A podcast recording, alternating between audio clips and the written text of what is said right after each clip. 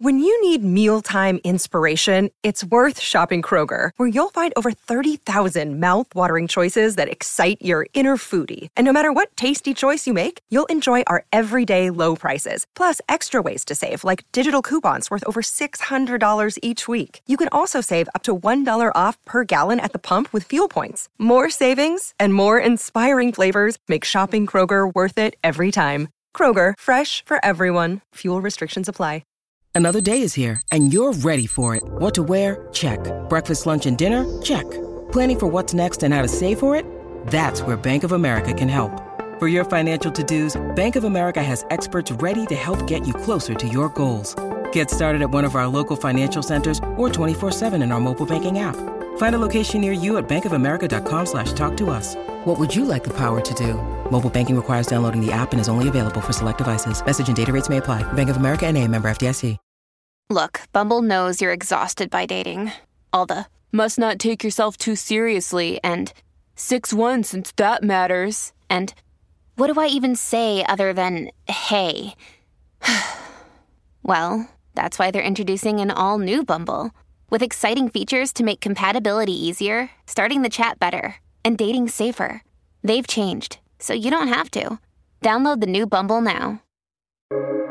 Welcome to the New Books Network. Hello, and welcome back to another episode of New Books in Japanese Studies, a podcast channel of the New Books Network. I am Jeanne B. from the University of Arizona. Joining us today is Doctor Elisa Friedman, Professor of Japanese Popular Culture at the University of Oregon.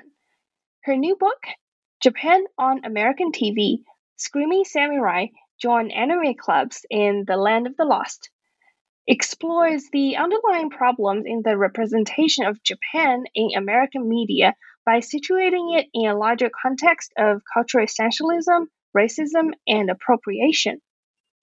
Welcome, Elisa. Thank you so much for joining us today. Thank you for that wonderful introduction, and you summarized my book so well. Thank you for that. Thank you. Uh, I'm very excited about this book. Uh, it sounds super interesting, and of course I read it. It was very interesting. You have been writing about Japanese popular culture for a while now. How did you start this uh, project about Japanese representation on American media? Thank you. Thank, thank you for that excellent question. This book, like many of my other projects, comes out of discussions with my students and also my own sort of reflection of what it means to consume popular culture and national images. So to give you sort of a trajectory, um, in my classes, I teach a, a range of popular culture classes, especially um, my focus is Japanese popular culture in the world. And I look at how Japan has been um, sort of packaged for different audiences through both the globalization of Japanese trends and also through interpretations of Japan through other media. And we got to talking in my um, entry-level course on Japan, uh, Japanese popular culture in the world, about television programs. And students would come to class asking me if I've seen some Saturday Night Live skit, or we discuss some parody that they've seen. And and what I've learned with students too, um, and we could talk about chapter five in the book, which presents a pedagogical lesson of um, how professors can learn from students, that um, students were bringing in so much content. And what I felt as a teacher that maybe my role could be would be to help provide more context, to help us understand the often cringy content that we were discussing. So the book um, comes from my classes. And if you notice in the acknowledgments, I thank a lot of the students for, for their insights. Also, um, I've tried to focus the book on four di- for four different audiences, for students, of course, for teachers, for scholars, and for the general public. Uh, I know that's pretty audacious of me to try to reach so far. But to do this, I've sort of beta tested chapters with all four audiences. I've given talks at anime conventions about the book, and I'm grateful for that opportunity. I've given talks at scholarly conferences. And a lot of my work is also thanks to my colleague, the late Mark McClellan, who also started this project by organizing a panel on misrepresentations of Japan in global media. So like this book, like so much else, I owe to Mark, uh, and you can see his imprint on a lot of these discussions. That's awesome. Um, so you must, I assume you watch a lot of anime as well? I watch a lot of things, a lot of anime, and this book has helped me to reflect on what I'm doing in my television viewing patterns. As you know, if, if one way, one of the joys of teaching popular culture is being able to talk about things that you like, either really like or really bother you with other people. And um, so this book has helped me to reflect on the anime I watch, the television programs I watch, the the the um, both in the United States and in Japan. And and it's been a difficult book for me to write because I need to think from think about issues from multi directions. And I have to think about a lot of cultural literacy, um, about American culture and Japanese culture at the same time. That's great. I'm mm-hmm. I'm sure your students enjoy your class a lot. And uh, the cover of this book uh, is quite interesting, and I understand there's a story behind it. Would you mind telling us that story? I'm so glad you asked about that. The The cover was designed by one of my students. His name is William Bowles. Maybe you've had this experience that you've been, during the pandemic, we've been doing so much teaching on Zoom. And I found that some of my students were doodling during my Zoom classes as a fidget or a way to seem focused. And Will, in particular, was creating these wonderful doodles. And I made a deal with Will that if he doodles during my class, he will he could help me design the book cover. I actually, I mean, I commissioned him. I, he's an artist. He needs to be acknowledged and, and compensated for his work. But he designed the book cover in uh, after reading parts of the manuscript and thinking about the theme. So I hope this was a positive experience for the students in that respect also. That's that's truly amazing. I hope all the uh, professors out there and T As um, should should uh, start collecting our students' doodles now. Um, you mentioned that in one of your talks that this book is meant to make the reader chuckle and cringe, and of course, I for sure cringed a lot while reading this book. But why did you design this book to be so? Like you want, I, I often get asked that. Why did I write such a cringe-worthy book? And that's my goal. And and this I have to thank Jeanne Bardsley for her very generous blurb for the book, because she wrote that the book makes you cringe, chuckle, and think. And those are my three goals in this book. And also I thank Ann Allison and, and Bill Sitsui for their wonderful comments on on the on the book. But uh, why cringe? Because I think when we begin to think about, and a lot of this media is cringeworthy because it comes out of a lot of discourses about Orientalism, for example. Uh, then one of the main points of my book is television as being uh, America's, if not the world's, most prevalent and accessible form of popular culture. How does uh, television reflect dominant discourses about nation and also about other facets like gender also? But um a lot of this material is so cringy because it comes out of a history from the nineteen fifties through now of how America has negotiated general fears and frustrations and fascinations with Japan and changing relationships between Japan and the United States. So in the early chapters, we see, for example, these horrible racist stereotypes that come out of wartime propaganda being recirculated on American children's cartoons, like Hanna-Barbera cartoons. Not just racist against Japan, these cartoons are very racist, and it makes us cringe when we watch a lot of Bugs Bunny cartoons right now, for example. But in particular, dealing with Japan, looking at how Japan was being negotiated and and packaged and thought of in different ways, from the racist stereotype of Japanese men with buck teeth, round uh, glasses, pig-like noses, saying awful racist slurs, to sort of sexualization of and, and uh, desexualization of Japanese women on American television. So I think one reason the book is cringy is because this television's cringy. Another reason I think, and I, I, when we watch something and cringe, it helps to ask what makes it, what makes us cringe.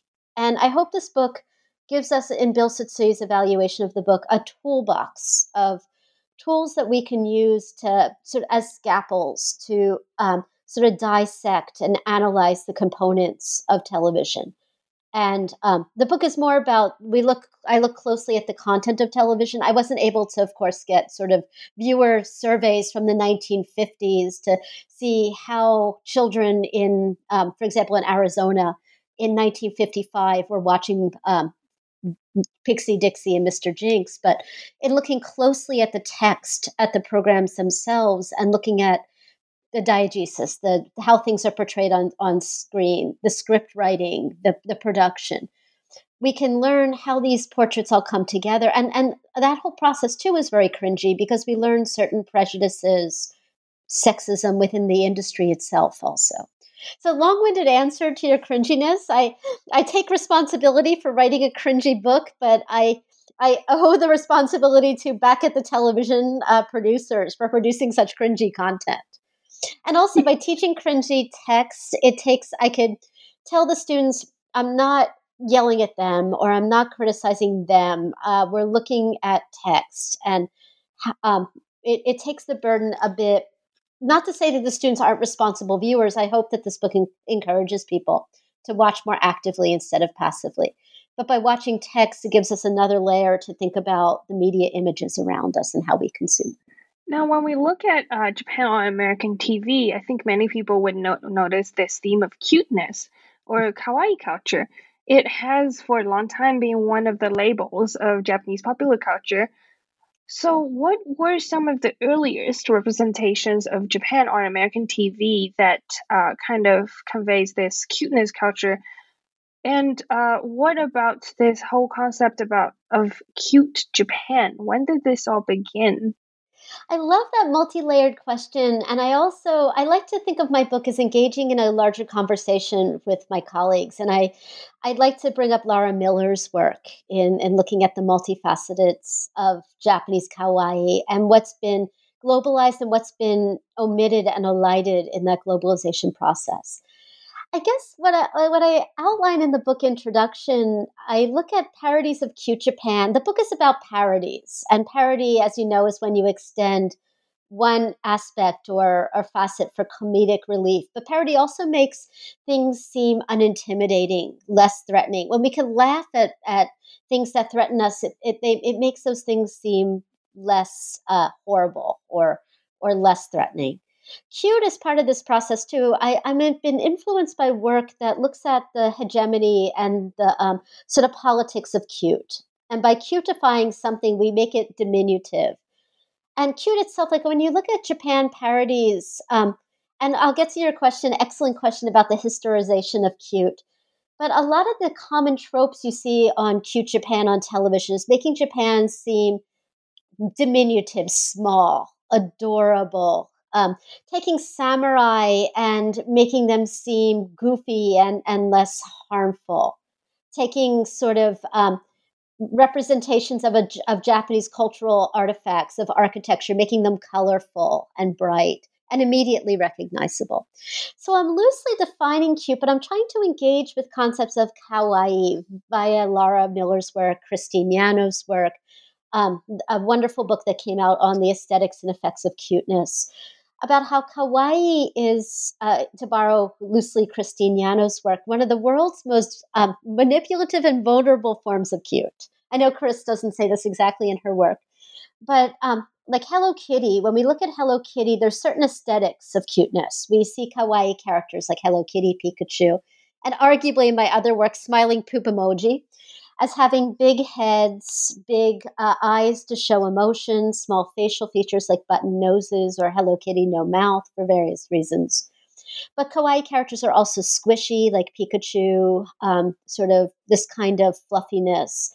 All of these aspects sort of get interwoven into visual depictions of Japan, extended more so. We see more direct representations of kawaii when we get to program like programs like Trey Parker's South Park, and Trey Parker being very aware of kawaii aesthetics. But um, I'm defining cute Japan loosely. Like I, I, the first programs I look at are the nineteen fifties, the programs that dominated television, especially for children, in the nineteen fifties cartoons.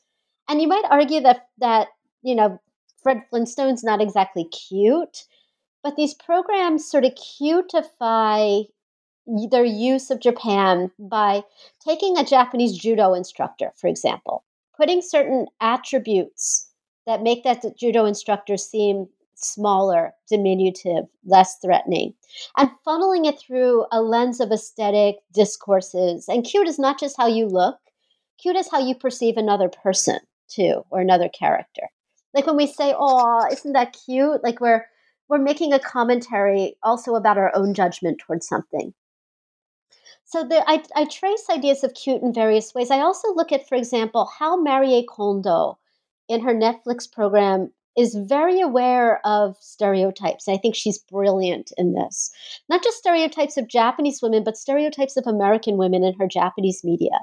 But Kondo, in her performance of her Netflix program, p- plays up her cuteness.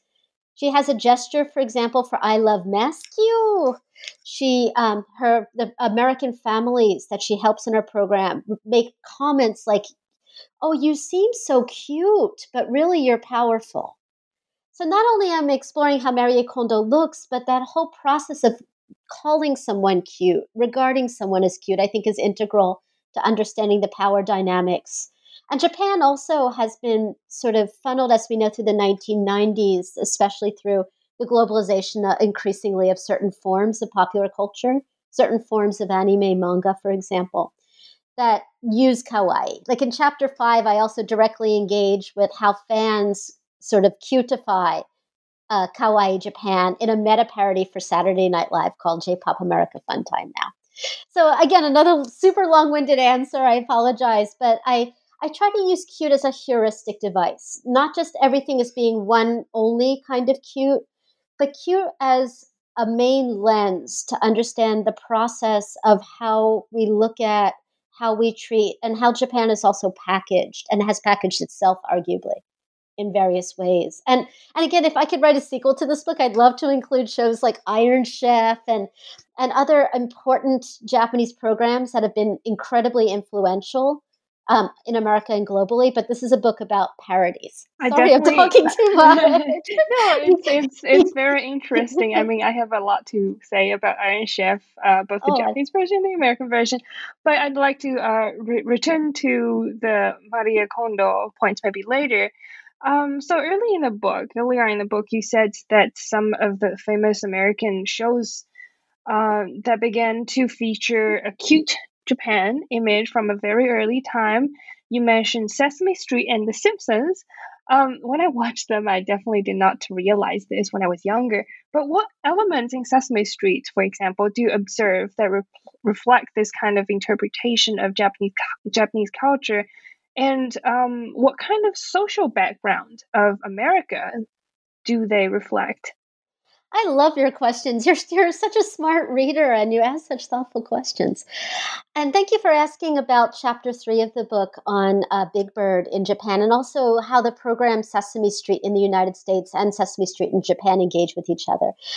Um, as many people who know me know that I am a lifetime Sesame Street fan, and I'm very excited about, as of uh, twenty twenty-one, fall twenty twenty-one, the new Muppet, who Ji-young, the new Muppet, has a lot to shoulder on her little Muppet shoulders of dealing with systemic racism in various respects. But um, what, what drew, drew me to Sesame Street in this book is, I don't know if, if you watched this, I, um, in, there was a program from way back in nineteen eighty-nine called Big Bird in Japan. And it was a sequel to Big Bird in, uh, Big Bird in China. And uh, these are the only two times that the American television children's program Sesame Street has ever traveled abroad. So already that raised the question for me, why why Japan is number two? China, that was a very interesting program, and I highly recommend watching it. Um, Big Bird was able to travel to Beijing, for example, before many Americans could, um, before travel had been opened more broadly. But um, in the Japan episode, every Sesame Street episode, the purpose of American Sesame Street is not to teach English language. It's to teach compassion and multiculturalism. But when the program was, it, the Sesame Street became the very first international program, or American program at least, imported in Japan to teach English. And it was very difficult. It failed in that respect in nineteen seventy-one onward. Because if you watch Sesame Street, they speak New York slang. The, the English is hard to understand. It's they speak faster than I do. But so in part, the program Big Bird in Japan was a joint venture to help promote Sesame Street in Japan. But it was also a joint venture to um, expand upon. It was produced at a time in the United States in the nineteen eighties of a time of Japan bashing, to borrow a term now, this anti-Japan uh, hate. that was going on in Japan, the fears of Japan's economic power buying up American properties like movie studios and important buildings. Um, but Big Bird in Japan was created and first shown on Japanese television, then on American television, had commercial sponsors like JAL Airlines, and it was loosely set on a folktale, Taketori Monogatari, or Tale of the Bamboo Cutter.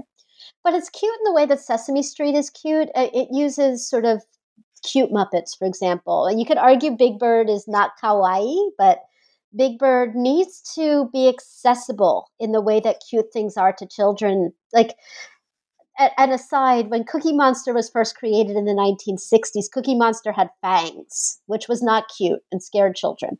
So the fangs had to disappear.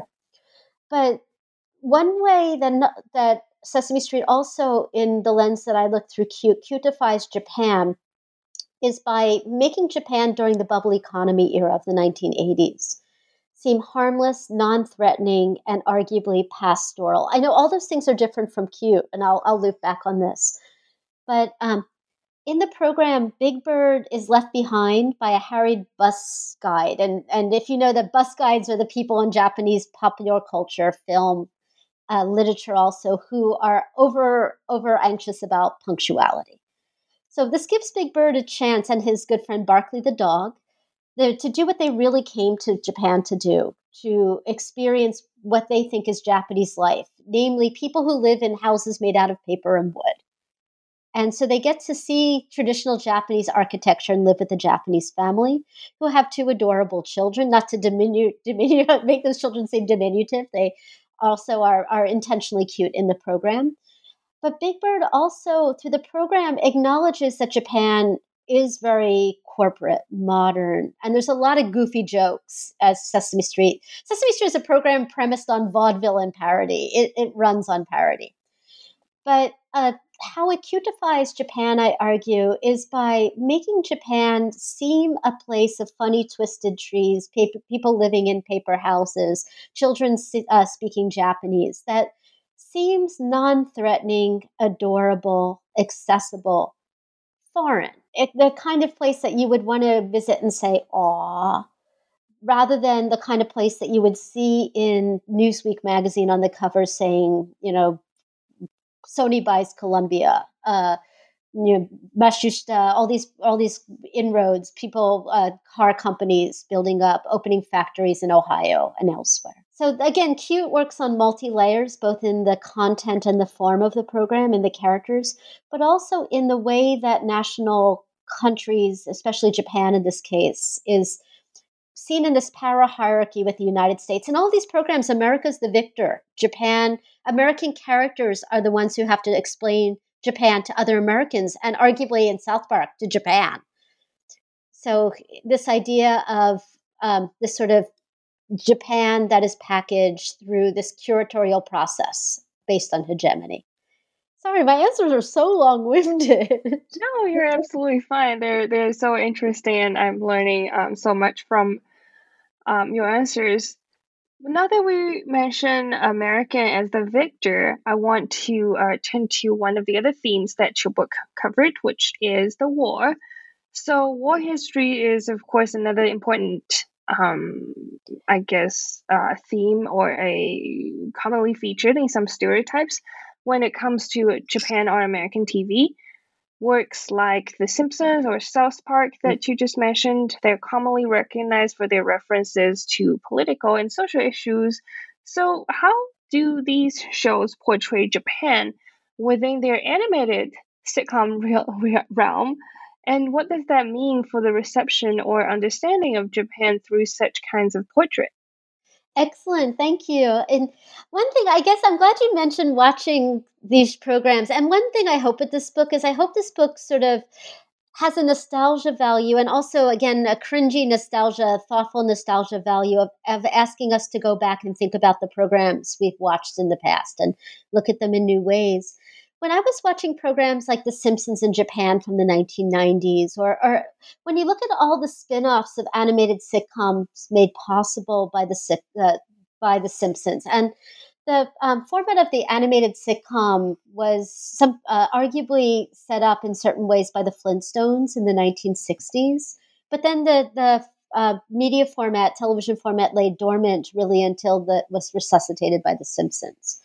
But since The Simpsons, all these um, animated sitcoms all feature an episode in Japan. King of the Hill, Futurama, even Rick and Morty now, everything has Japan episodes. So when how this chapter, chapter four, started, I kept asking why. I mean, granted, The Simpsons have traveled to about at least thirty different countries, and they always return to Springfield, Oregon. I know other states have, have claimed Springfield, but it's Oregon. I'm sorry, I'm a bit biased. And macaroni has roots in Oregon. But um, this idea of sitcoms being set in Japan and engaging in Japan really also gives this kind of cutification. Like when you watch The Simpsons, The Simpsons, like South Park, like King of the Hill, is a little bit different, but the jokes flow so quickly, it doesn't really give you, the viewer, time to stop and think. You keep laughing because the gags keep coming one after another. But there's so much Japan in The Simpsons, everything from making fun of nineteen nineties um, trends like um, uh, expensive Japanese prices for tourists or um, game shows to um, Miyazaki Hayao films when they began to globalize more. So um, The Simpsons, South Park, what was notable to me is these were made for audiences in the nineteen nineties that don't have war memory. Mainly, I think the same kind of audience that would maybe gravitate to a network like Toonami or watch perhaps early um, television broadcasts of anime, or broader audiences interested in that kind of humor, the, as you mentioned, the kind of cringy humor, political humor offered by South Park that comes on on a network in live television era, the Comedy Network, um, sandwiched in a time spot near The Daily Show. Um, so intentionally, these people that would be the target viewership would not be the people who have fought in World War Two primarily. Um, again, the commercials show us that a lot of these programs were aimed at a demographic that would be sort of oriented toward people in their twenties and thirties. But why did World War Two, the last war that America has had won, why does this keep coming up over and over was the question that I decided to think out. And I think this is directly tackled in a few of these programs, especially King of the Hill, in a double episode in which uh, the characters go back to Japan because the grandfather character wants to re-meet um, a woman he knew during the war. And it leads into another discourse that often happens in these programs of the characters engaging with the Japanese emperor, which also means that these programs can't be shown on Japanese television. In South Park, Trey Parker, in so many Japan episodes, is um, brilliant and so cringy and so wonderful in this engagement of um, how the South Park five kawaii uh, characters that use kawaii um aesthetics in their in the way the heads are shaped and the eyes are formed, no necks and other features, how they often uh, engage with Japanese popular culture. There'll be a Japanese trend that'll set off the ch- the five the children of the town, and then the adults would like to understand the trend to understand the children and perhaps stop the trend. But all these trends lead back to World War Two, either Japan trying to avenge the United States for Uh, World War Two in the wonderfully cringy Chin Pokemon, penis Pokemon, to world whale whores, where bands of angry Japanese men are attacking, uh, this is the premise of that program, attacking whales and dolphins, even the Miami Dolphins football team in the United States, to get revenge on a picture of the Enola Gay, the plane that dropped the bomb, uh, the atomic bomb on Hiroshima, being shown to be piloted by a whale and a dolphin.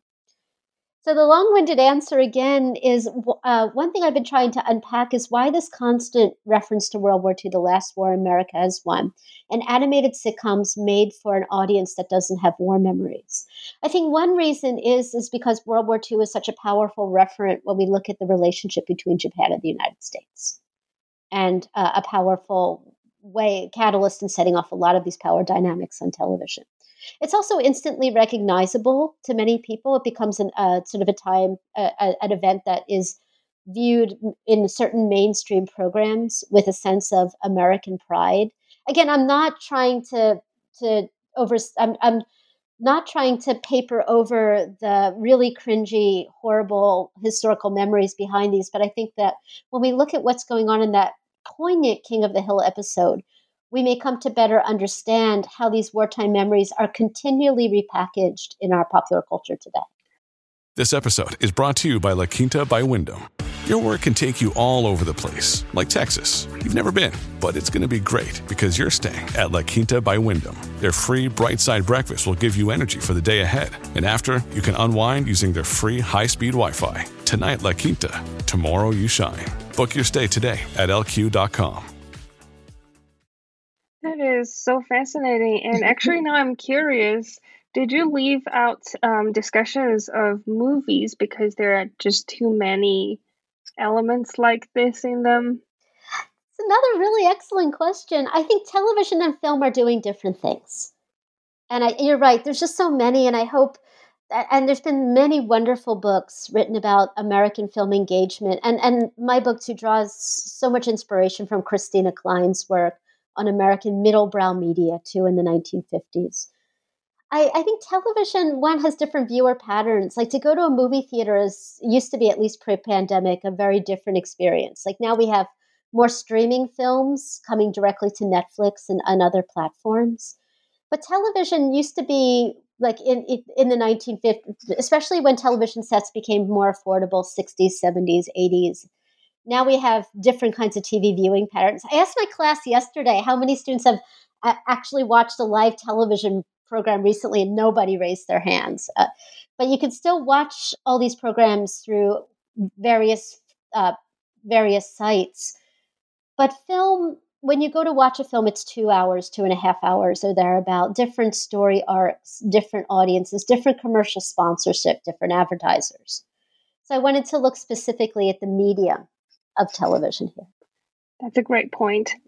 Um, Now, one of the most common tropes that we see on these T V shows, and I guess sometimes in movies as well, is this Yamato Nadeshiko, or ideal Japanese women image.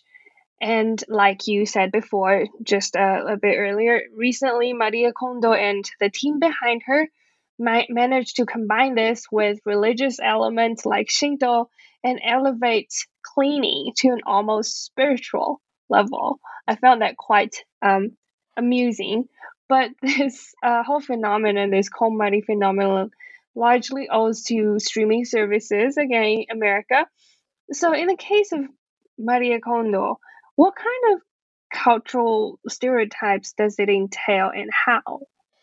Such an excellent question, and I decided to make KonMari, or, or Marie Kondo, the last chapter of the book, because I think she draws together a lot of power dynamics and, and also sort of mobilizes them in some very intriguing ways. And I, I read her series alongside another Netflix series, Queer Eye, We're in Japan, with the Fab Five, the the, um, the five men in, in Queer Eye, that also both Queer Eye, Fab Five, and, and Kondo promote tidiness as a way of getting your life together.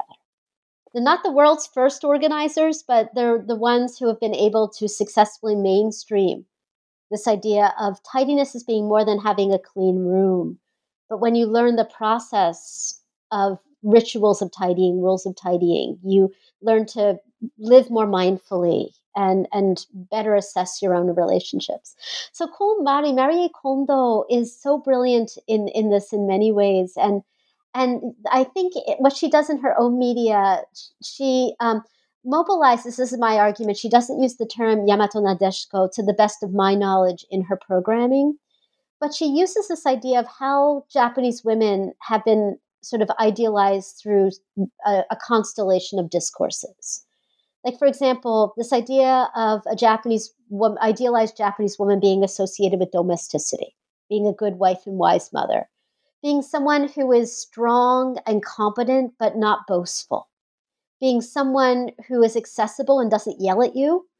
Like I, I, I think part of Marie Kondo's success is because she doesn't yell at you like Gordon Ramsay style. She, you know, she's, she seems like the teacher we all want. She's encouraging, but yet she's strict. And I think she also dresses the part of a Yamato Nadeshiko. Like, if you watch N H K television dramas, especially the morning television uh, series that are on around eight, eight, eight, eight o'clock, eight fifteen in the morning, that the female heroines often wear sort of a, a light makeup. They often have bangs. They often dress in a style that is not flashy. They look different, but it's fun to look at uh, stereotypes of Marie Kondo against stereotypes of anime characters. But Kondo wears predominantly white, uh, not to look Western or any kind of stereotype of whiteness, but white is associated in her discourses with cleanliness. And also when you're doing business in Japan, you often cover your shirt. You wear a cardigan, or it'd be awkward if she showed up in someone's house in a business suit. But notably, there was a fictionalized television drama based on her method of tidiness and mindfulness, um, in which the fictional character came to people's houses dressed in a white suit. But um, Kondo packages herself, and she's very aware of the camera on her. Um, the way, my students and I were talking about this the other day, the way when she walks into a home, the characters are often positioned, the American eight American families chosen by KonMari Media, which is headed by her husband, and in which, and it's based in Los Angeles. And Kondo kept her maiden name, which is interesting in her brand. She's very aware of branding also and offers us so many important lessons. But when you look closely at even watching the first episode and pausing, you can see Kondo, for example, sits on the floor. The American family sits on the sofa. This could be cultural in part. Um, many people in Japanese homes, uh, the way I love sitting around the kotatsu table in the winter. That's really cozy. But um, you could also see the way the camera positions the families in a way that makes Kondo seem like an outsider coming inside the home. Kondo also sort of mobilizes this idea of um, the, the foreign guru who could come in and sort of present a different packaging of knowledge. I, I know she's been looked at in Shinto, and she did work as a Shin, in a Shinto shrine at age eighteen, to the best of my knowledge. I've tried to follow this through with, with writings that she's written and interviews she's given. But I also think if you look at her website, there's so many interpretations of Zen in, in her goods. Like she'll, or what, Kondo's not telling us to minimalize our belongings. She wants us to buy things and buy things from her. She's she's not telling us to own, she's telling us to own things more intentionally, but she'll sell us lots of things that we'll need to ask ourselves in a little bit if they give us joy, if we're going to keep them or not. But um, not to be snarky, I think she what she's doing is is very savvy, but she's looking at, in, in her American website, she sells a lot of things that she calls Japanese heritage items.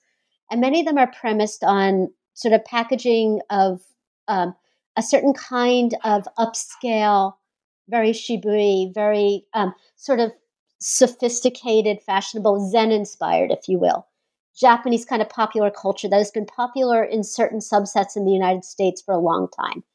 Um, Megan Mettler argues this very well in her book. Or you look at, for example, John Leisure's work on um, the house at MoMA, this kind of sophisticated Japanese style she brings into her website. I'm not saying she she does that in her television program, but that the I, I'm not, I, I just am trying to read her religiosity, re- use of religion in, in sort of popular culture ways. I think um, I had this, uh, I'll just share this last anecdote. Um, I was teaching Kondo's program, um, the Netflix program, Tidying Up with Marie Kondo. We were also looking at its predecessor, the N H K World Series, in which it's, um, it, which inspired the American program.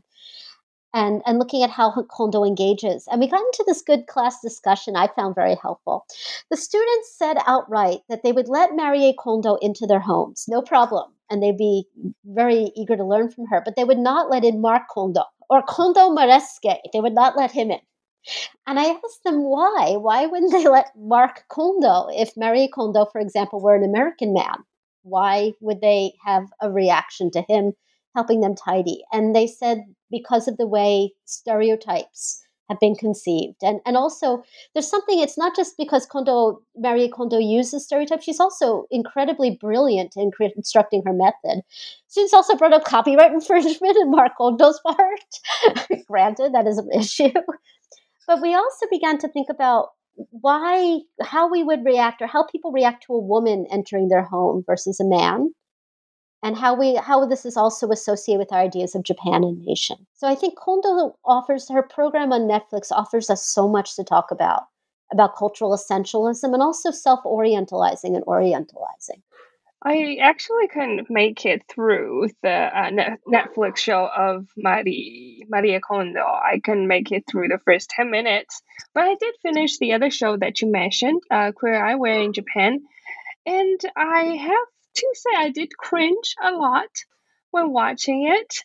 Um, this may be my personal um, opinion, but I, I feel like the kind of Japan or Japanese people that was presented on this show falls in line with some of the most stereotypical readings of J- Japan's characteristics since perhaps um, the Second World War, after the wartime, since when Ruth Benedict wrote mm-hmm. a book about Japan's characteristics.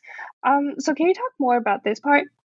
I love that question. And and I'm so glad you brought in this kind of chrysanthemum and the sword mentality that keeps coming back. And that's one of the things about Orientalism, I think, as a, as a discourse. Orientalism is premised on texts that are supposed to build knowledge, but they tend to be self-perpetuating discourses. Um, and often the people that are being Orientalized are not the people who are given the chance to do the most speaking. And and I'm I'd be interested to hear too of your views of why you couldn't make it through Marie Kondo's program. I I I could understand. I, many images are going through my mind about why, but but Queer Eye, I think, offers this kind of binary contrast between the overexpressive American and the mystical Japanese in certain ways. But at the same time, the five people that the Fab Five intend to so-called fix are people that represent stereotypes and certain media issues that have been hyped up. Like, for example, we have an otaku couple. We have a woman who feels that she is less of a, of, of, of a woman per se because she's not in a heteronormative relationship, and they're trying to fix her so she could go on a date.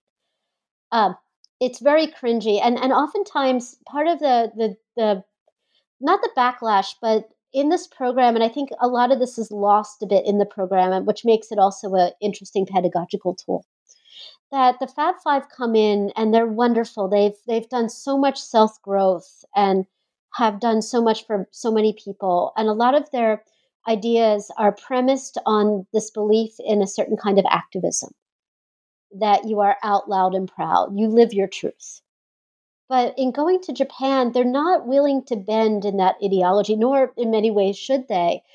But they're not also not willing to listen to what's going on around them. And this can result in a bit of tone deafness. Um, for example, as you mentioned so well, they tend to perpetuate certain longstanding stereotypes of Japanese people. Like there was a, a, a program in which um, they were... they. Again, the the like Marie Kondo too, the Fab Five come in with this view that their way is the right way, and they're going to teach the locals their way. They're not going to learn from the locals. They're go- Marie Kondo does this too, but they're going to come, do the thing, and leave, still being their same wonderful selves. And I think part of the growth is lost on that, especially at the ending of statements of Queer Eye. I think it's a wonderful program. And again, like Sesame Street, only the second time that the program has traveled abroad. The first time was to Yas, Australia, because of course the you know, they should go to Yas, yes, honey, yes, queen, um, a tagline from the program. But as you mentioned so well, it, it the self-perpetuating Orientalist views, if you will, and, and I'm not trying to bash the program. And again, in my book, I hope I don't show the television's wrong, but what I'm trying to do is to get us to chuckle and cringe so that we think. But the one-way interactions between the presentations and choice of five people that dramatize certain media discourses and clashing with this idea that the way to handle, for example, bullying is to learn judo and uh, feel fierce, dress your best, and be proud of yourself. But it, it's not looking at the systemic underlying patterns or, or acknowledging that there's diversity in gender norms in Japan too. Um, I'm not, I'm sort of talking around your question because your question's so excellent that I'm trying to give it more thought, but let me draw back to an example. Like there's certain um, interesting uses of Japanese culture. And I think they're, they're very fascinating interpretations in Queer Eye. Like in one episode, what the, um, one of the members of the of the group takes the Japanese man who wants to have a better relationship with his wife to learn Ikebana so he could give her a, a flowers as a romantic gift. And we see that's a direct, okay, Ikebana is not usually a romantic gesture, but okay. Um, that's an interesting interpretation. But it, it hits at more of the stereotypes, like when we're faced in a situation in the first episode of a woman who is in her forties or fifties, who has done um, interesting things in her career. She's established a hospice. Um, she, I've tried to Google her to find out more, and, and a lot of the things I find on public websites are more about how she was in the program. But looking at her through the lens of how Japanese women are supposed to behave. I'm not saying that Queer Eye is advocating for gender binaries, but I think their influence or, or their team that produced the program has intentionally se- selected people that perpetuate this media stereotype of Japan we have of sexless marriages, or women who feel that they have given up on being a woman because they're not dating, and, and trying to sort of show Japan in that light. Like, this is Japan, it's a country of sexless people. Or this is Japan, it's a country of otaku. Or this is Japan, it's a country of where people have to um, hide their truth. But I think one way to avoid that kind of chrysanthemum or the sword, you're either, you know, the pacifist or or you're the the militant or or these kind of binaries that we fit Japan into to understand it historically in America, be it through Ruth Benedict, through Roland Barthes, through all these books of people who, who try to understand either by going there or studying Japan. Uh, Queer Eye fits that discourse into that discourse and takes it into inter- an intersection of variables in so many spectacular and thoughtful ways. Uh, thoughtful ways as teachers, too, that gives us so much to talk about. I think one way to solve that problem would be to listen a bit more in the program to some of the people who are experts in the field. Like, there's these teaching moments where Watanabe Naomi, who's someone I tremendously admire, the comedian, or um, other characters who are... Uh, Uh, the guides of, of the Fab Five are trying to explain to them, like, it doesn't exactly work this way. Not because they're Japanese and they understand Japan because foreigners will never do so, because they understand Japan because they have thought about it, studied about it, and, and reflected on these issues in ways that the program goes in, does its thing, and leaves. Am I making sense in this? Yes, Your yes, question's absolutely. So excellent. I don't intend to bash the program because I think the program does some really thought-provoking things. But I think part of the trouble with the program is the lack of discussion engaged in it, that I think it's a missed opportunity to have larger conversations about how Japan is one packaged in American media and about what how the diversity and intersections of people and values that are being depicted on the program. Yeah, I absolutely agree. And I mean, I love the concept. I love that they're trying to empower people. They're trying mm-hmm. to bring out the confidence in people. Even with Marie Kondo, she's just trying to use tidying to um, help people fix their lives if they really need it. Not sure if that happens, but um, I feel like personally, and this is just my one viewer's opinion, I thought that Queer Eye, their solutions sometimes stay at a materialistic level, and they don't really go down to the um, problems of, say, thinking patterns or anything like that. But um, so we've talked about these representations, or in many cases misrepresentations. The they they're often quite deliberate, like we see in Marie Kondo or um, Sesame Street, uh, South Park. And I want to um, talk about cultural misrepresentation as the um, toward the end of our conversation. So this is something people can easily fall into if they're not trained with keen eyes or if they're not educated about cross-cultural understanding. So moving forward, what do you think that media can do to showcase a more complete version of Japan or really any other country? And as educators of Japanese studies, what can academics or what can teachers do to help our students better understand what they're seeing on T V? That is so excellent. And thank you for that. And thank you for your comment about materialism in Queer Eye and, and Tidying Up with Marie Kondo. Um, yeah, it's to, I think, I hope this small book, and I, I'm very grateful to A A S, to the um, book series to, to John Wilson, and, and uh, who's an amazing editor. I hope this little book with a small message can be a call, a little book with a big message, I hope. um, take that back. I want it to be a big message, um, not, not because I think I'm great, just because I think that these issues are very important to talk about. And I hope this book can be a call to action for us, not just television producers. I hope I hope this book reaches television producers. I would love to have a conversation with the people who produce Queer Eye and say, yeah, can you include me in your next shoot? Can I go with you to Japan? I'm, I'm not an expert in all the issues you're dealing with, but I think as people who study other cultures, be it Japan, be it China, be it anywhere, um, I think it's so important to learn other cultures, the language, to be able to be culturally literate, to understand a, a culture's belief systems, its history.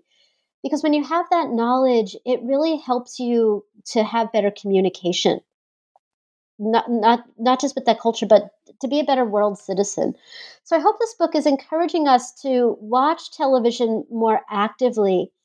And not just television, but other media around us. And to think about, this is so important always, but especially now, what these images are doing, what they're saying, and how the history behind them, and the kind of Roland Barthes uh, semiotic mythologies that underlay them.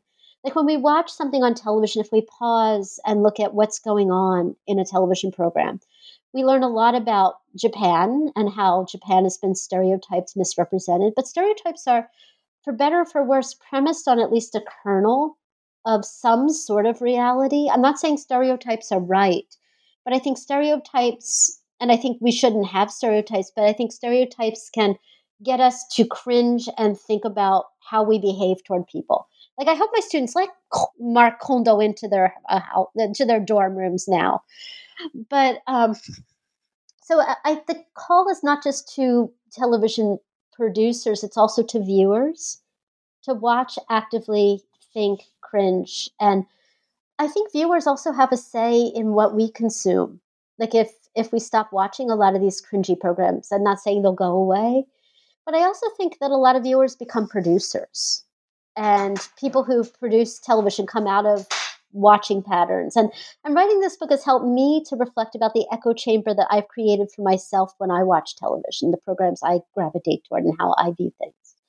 But I also, with television producers, I guess a solution would be to do more research, to to, to hire academics. It would be wonderful. To, I, I, maybe we could go for the next shoot for, for these series. But also, I know that, that television programs have used consultants. And fair enough. I think that's, and, and many producers are very savvy in this. But I think also what my book hopes to model is I hope to um, show how important our study of Asian studies is. Like we could do so many different things when we have a knowledge of not just Japan, but Japan's relationship with other countries, the history of Japanese culture. And as, as you're doing in, in your amazing work, looking at how culture itself has been discursively constructed and, and what we consider to be an author and a cultural producer. But as um, I hope the book models that another way of using our, our knowledge of Asian studies. And I'm not writing this book as an American studies specialist. If I had a, another t- years to go back and get a second PhD, perhaps. But I'm really trying to look at how years of researching, teaching, thinking about Japanese trends that have their origin points in Japan have really been negotiated in different ways in Tokyo, where I've lived, in Oregon, where I've lived, and in other places. So the book also is interdisciplinary in its approach. I, I look at cultural texts, mainly television, using an approach premised on text, my background in literature, for example, my background in film studies. But I also looked at it a bit, and, and I know this is going to sound strange, a bit ethnographically. Not that I'm interviewing subjects for this book, but I'm looking at what it means to be a television viewer, what it means to be someone who is in a setting that is consuming certain national images and is having to think about their own background and their own positionality as they view them. So again, a call to action for all four audiences, if you will, or, and any, any television producers. I hope that they continually include more academics in the in the media making process. That would be that would lead to some very, you know, critically engaged interpretations. Yes, I definitely, I definitely agree with that part. Please hire me. Yeah. I'll help you with um, Tokugawa, anything on Tokugawa. Oh, there's so much. Okay, that would be amazing. I want to watch that program. Yes. Well, this has been amazing. Truly, it's been so illuminating, and uh, I'm sure your students really appreciate that you wrote a book for them, and this will continue to benefit other students as well. So thank you. And thank you for this conversation as well. Thank you. You asked such thoughtful questions. I'm I'm so impressed by how much thought you've given the book, and, and how you think about the the culture, the really big cultural issues and themes that you asked about. I'm very grateful. Thank you so much. Thank you. I was able to do that because this is a great book, and uh, I'm I hope our listeners uh, get a chance to check out this book as well. Uh, Japan on American T V: Screaming Samurai, Join Anime Clubs in the Land of the Lost by Doctor Elisa Friedman. This is Jingyi from New Books in Japanese Studies, and I will see you in my next episode.